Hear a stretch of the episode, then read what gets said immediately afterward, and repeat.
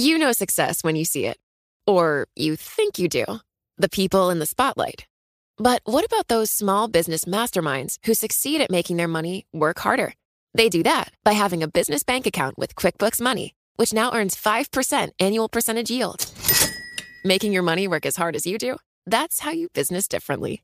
Learn more about QuickBooks Money at quickbooks dot com slash five A P Y. Banking services provided by Green Dot Bank, member F D I C. Only funds and envelopes earn A P Y. A P Y can change at any time.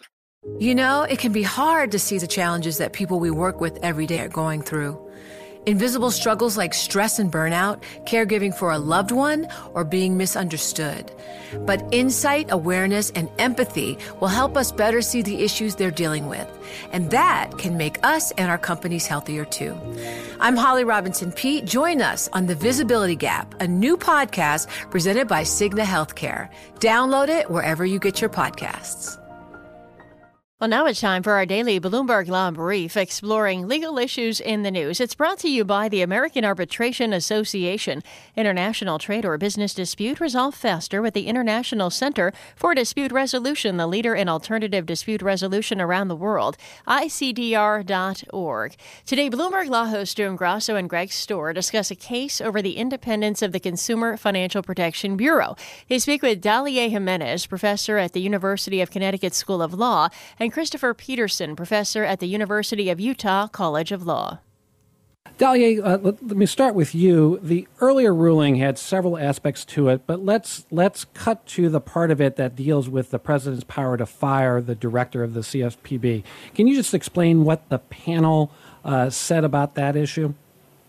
Yeah, sure. Um, the panel decided that um, it, it didn't, uh, the, the separate from the sort of um, statutory problems um, that the uh, P H H company was bringing against um, the C F P B, they would decide, they would look at whether or not the structure of the C F P B is actually constitutional, um, and which uh, maybe it was something they didn't actually have to do. And in doing that, they decided that it was unconstitutional, that um, there was only one director and that it could only be uh, that that director could be fired um, only for cause, um, and so they decided that uh, that instead um, uh, the, the the the way to fix it was to say to basically rewrite the statute and say that the director can be fired for any reason at the will of the president, um, and so uh, obviously making it a lot easier for now President Trump uh, to fire the director. But now that decision has been uh, vacated. Now that the full court has decided to hear uh, the the in, the case again.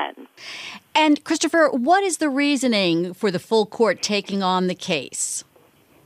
Well, I think the full court is is recognizing that the case, first off, is very important, uh, that it has significant implications both for this new uh, Consumer Protection Agency, uh, but also for the power of the presidency of the United States. Uh, and what's more, I think that the it's, I think it's fair to say that the, the D C Circuit panel opinion was um, uh, somewhat uncharitable to the motives and the structure of the C F P B. So I think that, you know, look, the takeaway is that the The entire uh, D C Circuit's going to look at the case, and uh, it, it has implications about whether or not uh, President Trump will may be able to as effectively assert his agenda uh, in, in, in you know pursuing uh, deregulatory goals for the economy.